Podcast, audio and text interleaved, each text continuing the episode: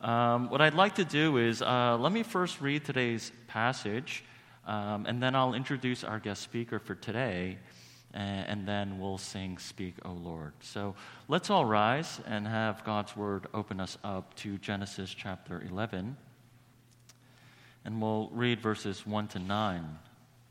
This is God's word. Now the whole earth had one language and the same words.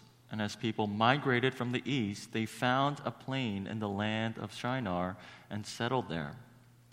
And they said to one another, Come, let us make bricks and burn them thoroughly. And they had brick for stone and bitumen for mortar. Then they said, Come, let us build ourselves a city and a tower with its top in the heavens. And let us make a name for ourselves, lest we be dispersed over the face of the whole earth.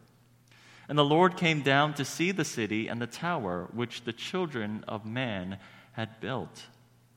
And the Lord said, Behold, they are one people, and they have all and they have all one language.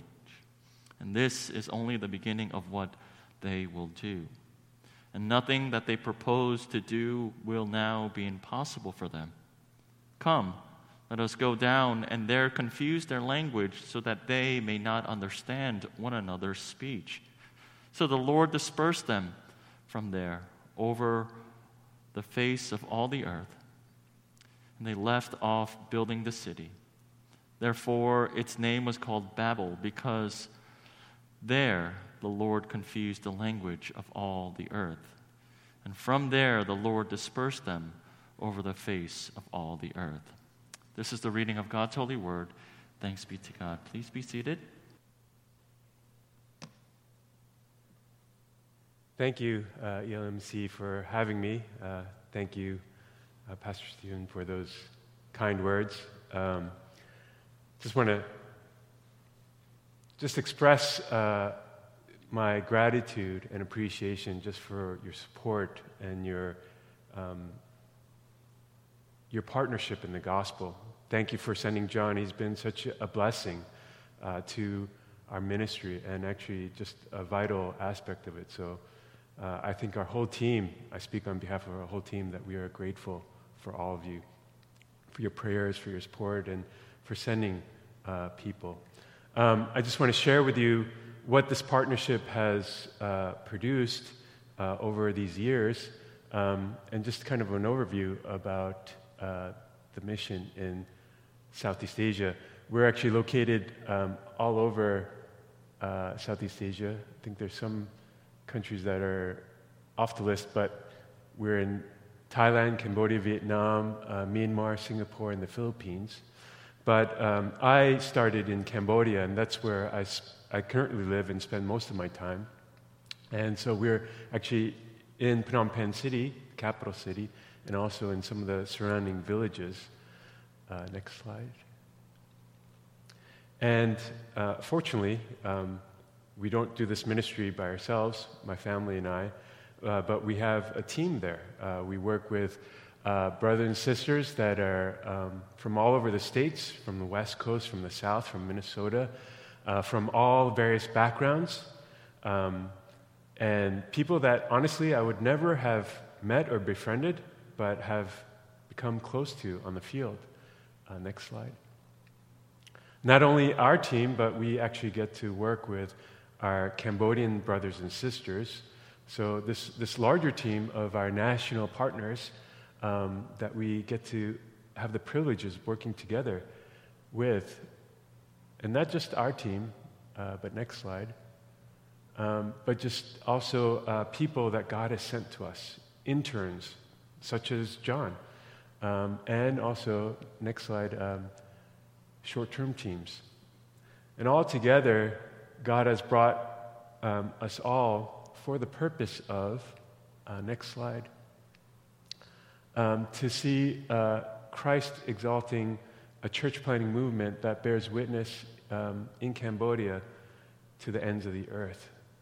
What we desire to do as a team, as we work together, is really to um, see churches being planted that in turn plant other churches so that there's a witness of Christ throughout the whole country and throughout the whole region.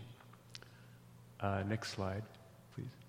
uh, in order to realize this um, vision of seeing church planting movements in Cambodia, we believe that there are three things that are needed uh, a pipeline of equipped leaders, church leaders, a core of growing uh, disciples, and also a model of a healthy church. Next slide.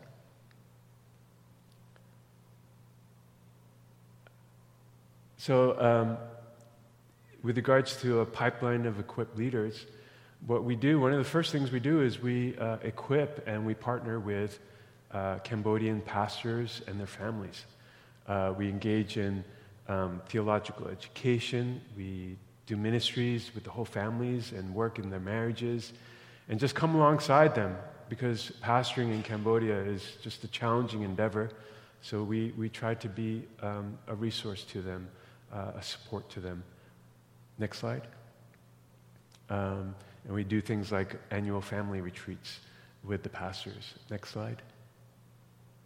And through this partnership, we've been able to um, plant churches, four churches in the city, and also, next slide, four churches in the village. Um, the, the other aspect is our discipleship ministry. Cambodia is a really young country. Over 50% of the country is uh, less than 30 years old. And so um, it's a wonderful opportunity to actually disciple, to raise up future uh, members of the church and future leaders of the church. So a lot of what we do is engage uh, with um, college students and young adults.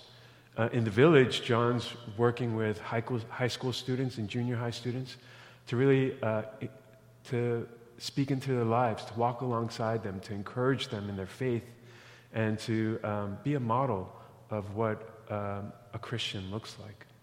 Next slide. Uh, next slide.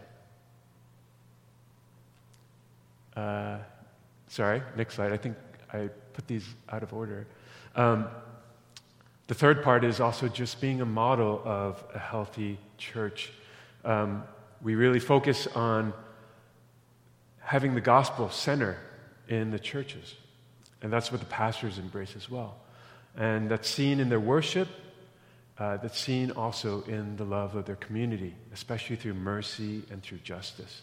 So, one of the ways we partner with them is uh, coming alongside them uh, with medical resources. We partner with a medical clinic, and these clinics partner with our local churches to show the love of Christ in their communities through medicine. Uh, next slide.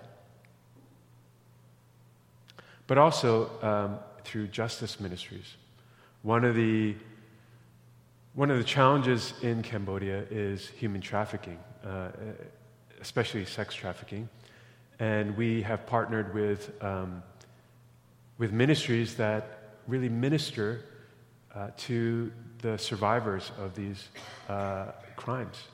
And um, we partner with the local church who've embraced this demographic and even have brought them into the dorm ministries so that they are in a community as they continue on in their education um, that is safe, that is nurturing, that embraces them, especially in a community that, a society that stigmatizes them and um, looks down upon them. The church has been uh, a community that has been able to encourage them and to remind them they are beautiful as they're made in the image of God, no matter what experiences they've been through. Next uh, slide. Um, our current, one of the current projects uh, that we're involved in, and one that I want to update because um, ELMC has been such a wonderful supporter of it, has been our Khmer Mission Center. And it's actually uh, an integrated space that um, allows us to further expand our ministry and have a more permanent presence in Cambodia.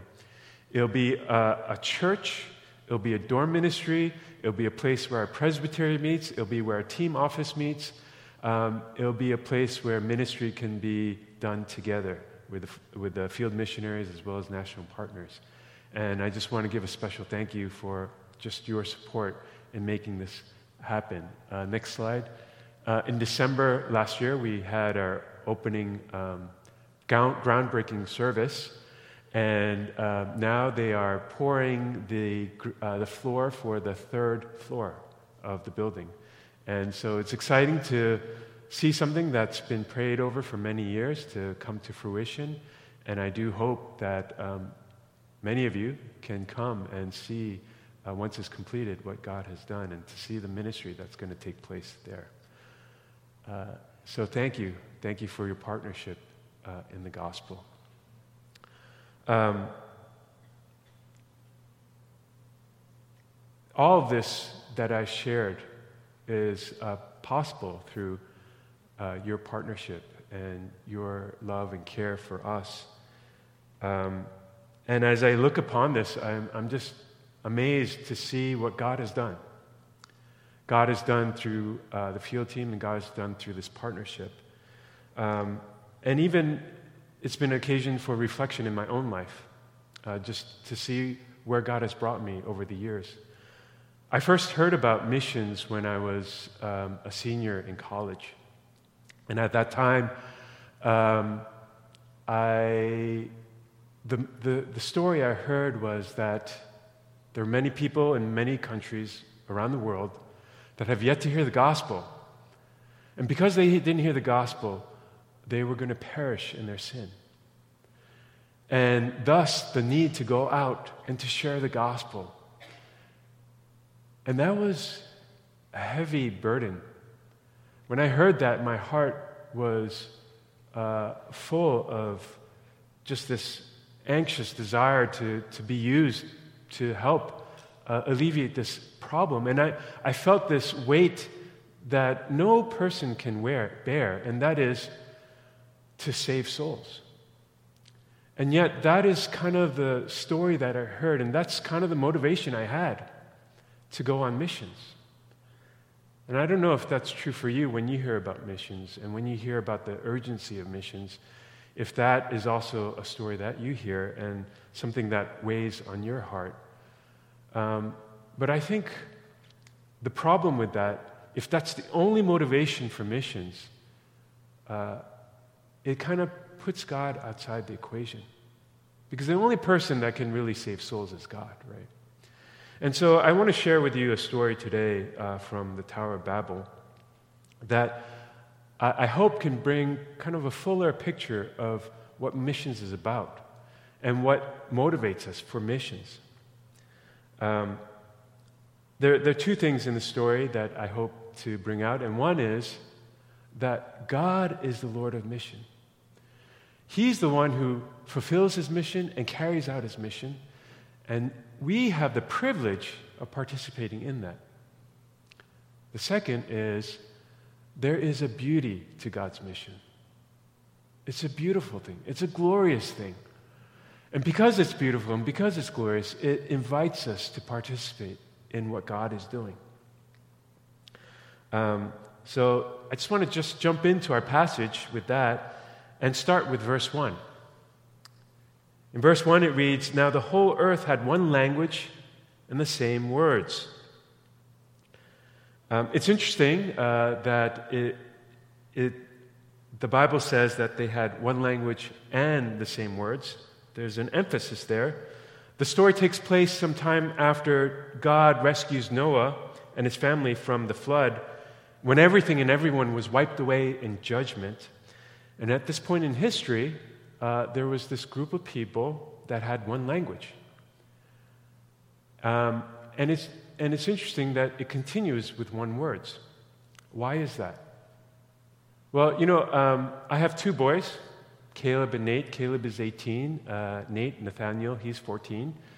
And I believe we speak the same language, English, but sometimes I don't understand what they're saying because they use different words, right? They say things that I have no idea what they're referencing or the context they have because uh, they have their own kind of lingo, vernacular, uh, idioms. And um, yeah, it's, it's been uh, challenging for me to expand my vocabulary to understand what they're saying.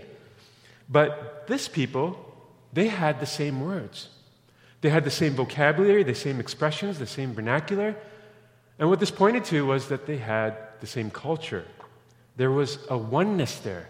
There was a uniformity there, um, and there was uh, just a sameness. And everything seemed fine until we reach verse 2 immediately, and there are indications of trouble. See, the people started migrating to the land of Shinar, and they settled down there and they wanted to lay down roots there. And the ESV it states that the people migrated from the east. Um, in my humble opinion, I, I believe there's actually a better translation. If you look, for example, in Genesis chapter 13, verse 11, the same exact Hebrew phrase is used, but it's translated as Lot journeyed east. Uh, why is this important? Well, um, everywhere in Genesis, wherever people traveled eastward, it meant that they were moving away from the presence of God. For example, Adam and Eve, when they sinned and they left the Garden of Eden, they traveled east. When Cain sinned and killed his brother and uh, was judged by God, he traveled east. When Lot went east, he went to what city? The city of Sodom. Right? Going east signified this journey away from the presence of God and also away from the mission of God. And this is confirmed in verse 4 when now um, at Shinar the people say, Come, let us build ourselves a city, a tower with its top in the heavens, and let us make a name for ourselves, lest we be dispersed over the face of the whole earth. Um, you know, when I, when I first read this passage, um, I thought that the people of Shinar, they're prideful. They're filled with hubris and arrogance. They want to reach God, they want to reach heaven, they want to be like God Himself. Right? And God, seeing this, He wants to punish them, He wants to judge them. But as we look more closely at the story, I think there's something else that's happening here. See, in verse 4, the reason why they give for building a city, a tower, and making a name for themselves is that they do not want to be dispersed over the face of the whole earth. There's a fear there. There's a fear of being separated, a fear of being scattered, a fear of being dispersed. But the question is why were they fearful? Right? Why did people build cities in the ancient world? Well, cities they built had walls, and it was to keep out external threats like enemies or animals or whatever, whatever threats that uh, would come to them. Why did they uh, build towers in the ancient world? Well, it was um, a vantage point where you could see where threats were coming in. But also, um, it was also a way to bring security um, and powers from heaven down to earth. For example, uh, the Babylonians had a story of the founding of a city. Ironically, the city's name was Babel or Babylon, and Babel meant uh, gate of God. Right? It was a city where the gods could come down and help in protecting the city. But in our story, uh, it seems a little different. The concern is not external threats, the concern is being dispersed. See, the people of Shinar, they built the city not to keep enemies out, but rather to keep what they valued inside. They built a city and a tower to preserve, what they had. They wanted to keep their language. They wanted to keep their culture. They wanted to keep their people. They wanted to keep their name. They wanted to maintain their uniformity. Because what would happen if they were dispersed? They would encounter new lands, new vegetation, new animals, new foods, new habitats. What would happen? New peoples would form, new languages would form, new cultures would form. And this is the tension in the story. See, as I mentioned earlier, the story takes place after God saves Noah. And after God saves Noah and his family, he gives them a command in chapter 9, verse 1.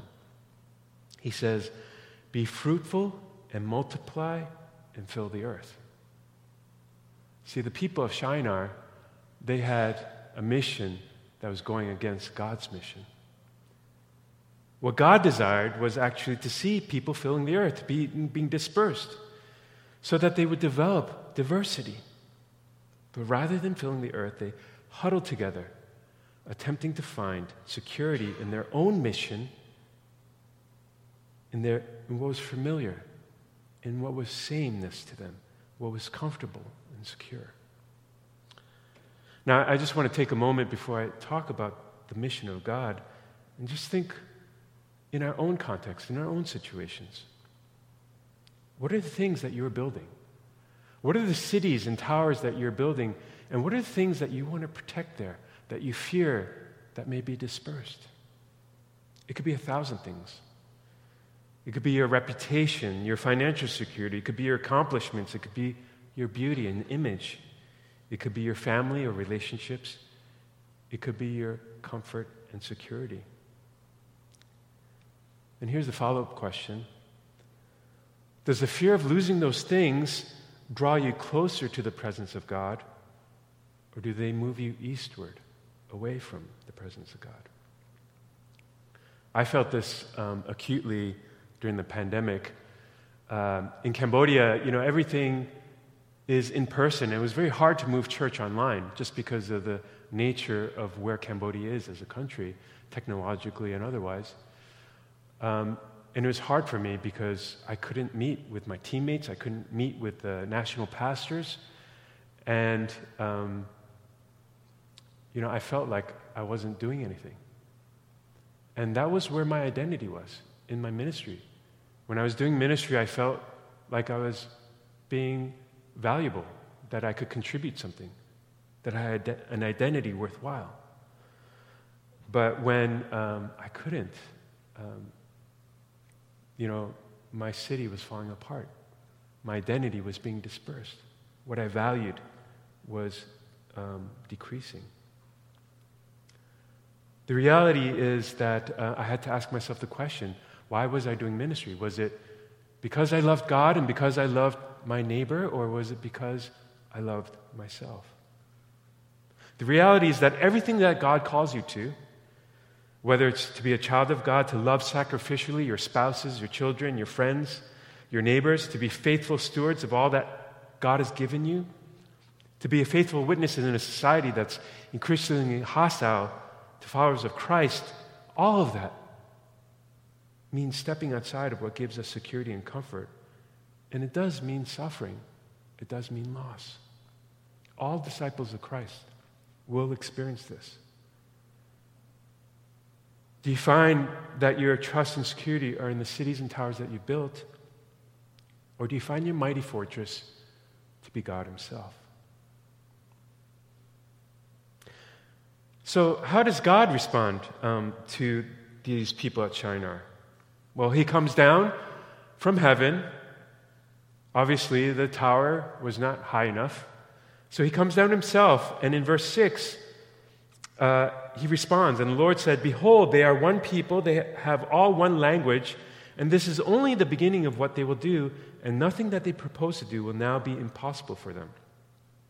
God sees for himself and confirms their uniformity in contradiction to his mission. They're one people with one language, and now some may read this and think, okay, God's now angry and he's going to punish them. But it's interesting how he responds in verse 7. Come, let us go down and therefore confuse their language so that they may not understand one another's speech. So the Lord dispersed them from there over the face of all the earth, and they left off building the city. Therefore, its name was called Babel, because there the Lord confused the language of all the earth, and from there the Lord dispersed them over the face of all the earth. The emphasis is first on the confusion of language, then the dispersion of, throughout all the earth. See, what God's doing here is first, He's creating a diversity of languages. Right? That's the first thing He does. He creates a diversity of languages so that they will be dispersed throughout all the earth. See, God's actions aren't primarily punitive, but He's fulfilling His mission. And this is what we see in chapter 10, the previous chapter. If you read chapter 10, uh, if you're like me, it's hard to read through because it's genealogy, right? And um, you're, you know, if you're like me, you kind of just skim through it really quickly. But what's interesting is you see this phrase being repeated basically 70 times because there's 70 people groups that are listed out. And it's this refrain by their clans, their their lands, and their nations over and over and over again. See, chronologically, chapter 11, what the verse, the narrative we read, comes before chapter 10. Chapter 10 describes this dispersion and this uh, diversity that comes about as people migrate throughout the lands.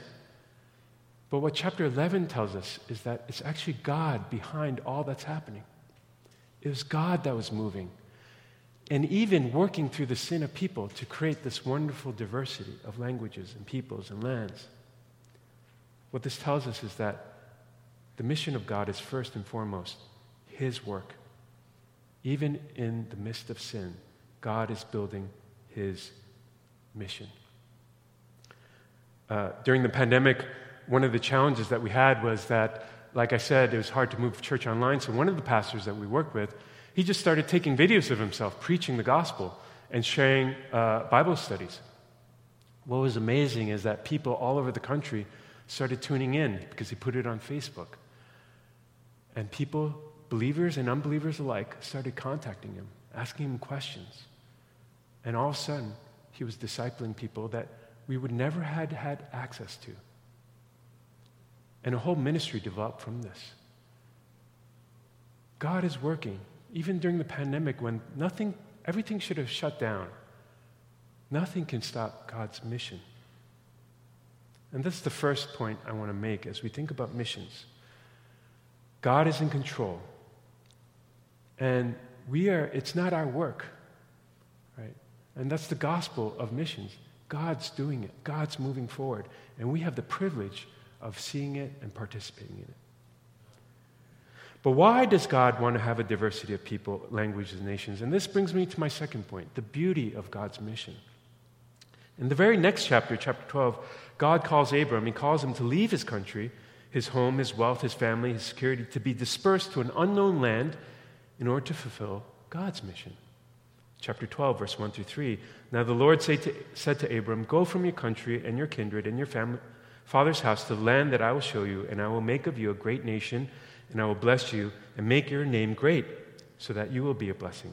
I will bless those who bless you, and him who dishonors you I will curse, and in you all the families of the earth shall be blessed.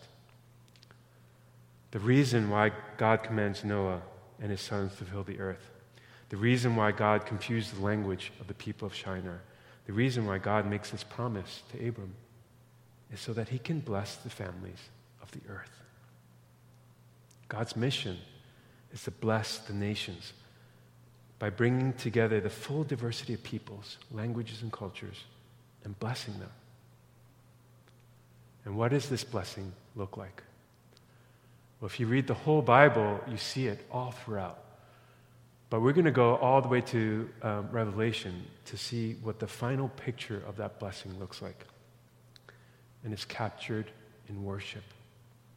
Revelation chapter 7, verse 9 through 12. And after this I looked, and behold, a great multitude that no one could number from every nation, from all tribes and peoples and languages. See the same refrain, right?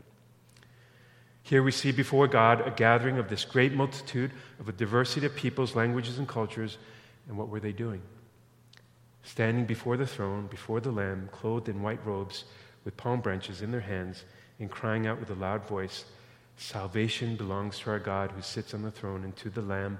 And all the angels were standing around the throne and around the elders and the four living creatures, and they fall on their faces before the throne and worship God, saying, Amen. Blessing and glory and wisdom and thanksgiving and honor and power and might be to our God forever and ever. Amen. See, we here have a vision of the fulfillment of God's mission in history. And we're presented with a picture of heavenly, eternal worship before the presence of God. And imagine, if you will, with me, that you right here are surrounded with people from all over the world. And everyone is praising and singing in their own language, in their own way. And it's not confusing. but it's intelligible and it's beautiful and harmonious with innumerable saints, and it's glorious. It's beautiful. You know, I got a taste of this in Cambodia after spending a year of learning language and going to Sunday worship and not understanding anything. And then one day, praising and listening to the sermon and being able to understanding and it hit home, hit my heart, and me being able to just be able to release and worship in Khmer. I just had a taste of what that heavenly worship would be like. It's going to be like that, but manifoldly more amazing each and every language reflecting some aspect of God's creativity, beauty, and likeness, all together reflecting His unity. And we're not surprised by this because this diversity of God's mission reflects God Himself, right? God is diversity and unity, Trinity, triunity. Three persons, Father, Son, and Holy Spirit, united in one God. It's no, no wonder that his mission reflects who he is. His diversity reflected in the diversity of creation of the peoples that he created, unity in worship together. Only a diverse worshiping community can fully glorify him. And that's what the story of Babel teaches us about the beauty of God's mission. And that's what compels us to want to join in that I just want to um, end there and just jump into some application. What does this mean for us? And I'm going to just start with the beauty of God's mission. If the mission of God is indeed beautiful, I think there's something that we can learn from that diversity. So, missions is not just giving and praying and sending, but it's also receiving, receiving from the people that we meet throughout the world. Um, I had this uh, opportunity to meet uh, a pastor in Vietnam, and he was working with uh, a deaf community because they had no church. And they do all their worship in sign language, and they worship using their body.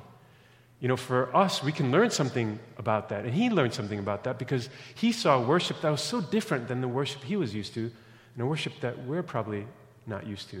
You know, being able to worship with our hands and our feet and our whole body, expressing it in uh, praise and adoration to God, right? Um, and I believe that one day there's going to be a diversity of sign language. There, there are over 300 sign languages uh, in the world today, including Vietnamese Sign Language, and all of those are going to be represented one day in that eternal worship. I think it also speaks to our own identity, our own heritage, I remember um, in 2002 um, in Flushing, that's where I was living at the time, um, and um, if you guys may know, uh, Korea and Japan were hosting the World Cup in football, right?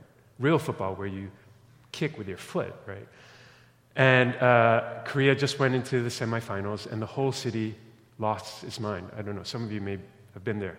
And they had watch parties everywhere in Korean restaurants, even in some Korean churches. And, you know, in the ch- churches, they had these red devil shirts, which sounds heretical. But people were going crazy, and they were so proud of being Korean. And there was so much celebration, so much joy. Brothers and sisters, whatever your ethnic identity is, or your heritage is, or your demographic is, we should have even more joy and more celebration because God is going to use that tradition, that culture, that language to be part of that tapestry of worship to Him. It will be used to further glorify Him. And this applies to the local church here, ELMC. Your worship, the way you worship, your particular worship, is going, also going to be expressed in that heavenly tapestry one day. And finally, the certainty of God's mission. God is the Lord of the mission. God doesn't just call us, but He also called His Son and the Holy Spirit. God called um, His Son to His mission. Just like Abraham, the Son of God, was dispersed from heaven to a foreign land, he left his home, family, and the riches of heaven to come to earth.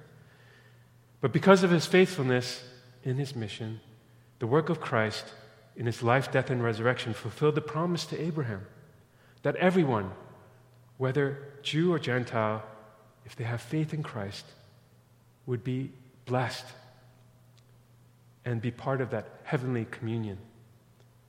God the Father also called the Holy Spirit to be upon the church so that the church would go out into the world proclaiming the mission of God and saving a people from every nation.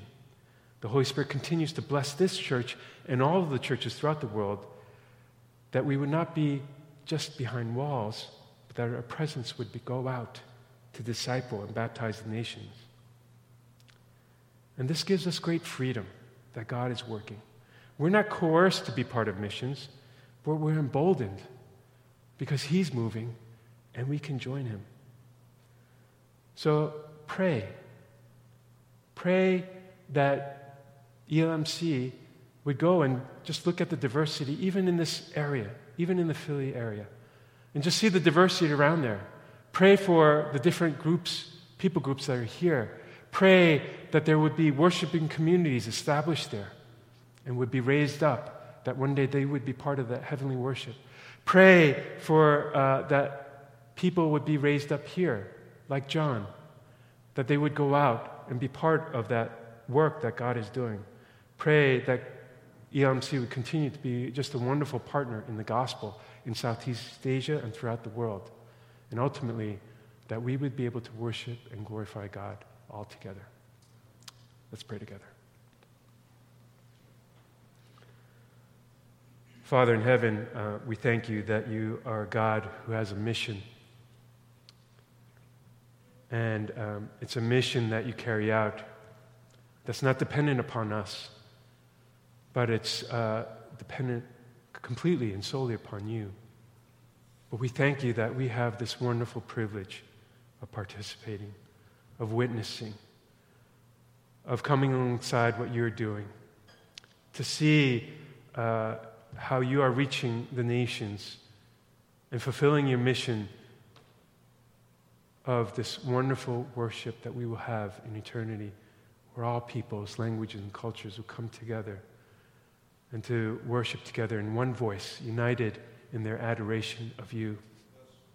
I pray, Lord, that even as we finish our worship here, that our minds could be heavenward, that our hearts could be dispersed throughout the world and that we'd be reminded that at this very moment that we participate, even globally, in that worship.